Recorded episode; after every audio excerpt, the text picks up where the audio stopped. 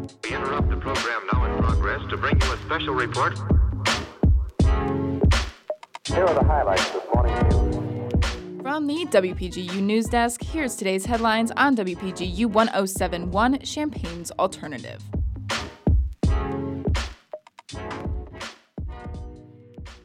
For WPGU News, I'm Laszlo Richard Toth. It's Monday, August 22nd, 2022. Over 600 student organizations gathered on the University of Illinois campus yesterday for the annual tradition of Quad Day. WPGU's Daniel Villarreal has more. Thousands of new and returning students were packed in the sunny quad, searching for ways to get involved on campus. For over 50 years, Quad Day has kicked off the school year for many Illini. Sonia Bradley, a junior studying nutrition, said an event like this is a great way to learn about a campus as massive as U of I. These events are especially important because there's a billion RSOs on this campus and you literally don't know at all um, what they all are. I still don't, so it's just fun to walk around. It's kind of like a museum.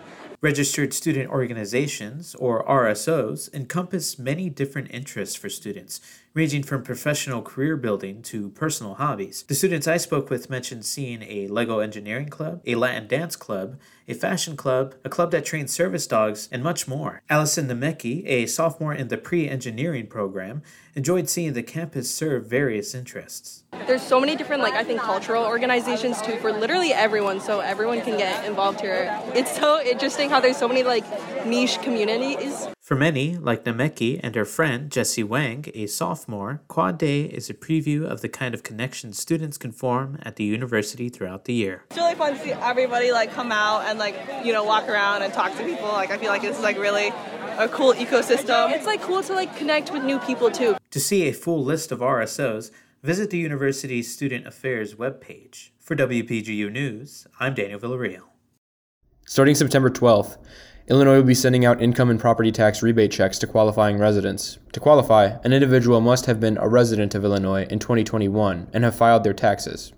The rebates are part of the Illinois Family Relief Plan that Governor J.B. Pritzker signed last April. Joint filers who earn less than $400,000 a year will receive a $100 check, while single people who earn less than $200,000 a year will receive an income tax rebate payment of $50. If a homeowner's adjusted gross income is less than $250,000 or $500,000 for those filing jointly, they will receive a property tax rebate of up to $300. Distribution of the checks could take up to eight weeks, and payments will be made using the method used for taxpayers' original tax refund. The schedule for the University of Illinois men's golf was announced on Friday. The season opens on September 16th, with the Fighting Illini partaking in a premier college event at Olympia Fields.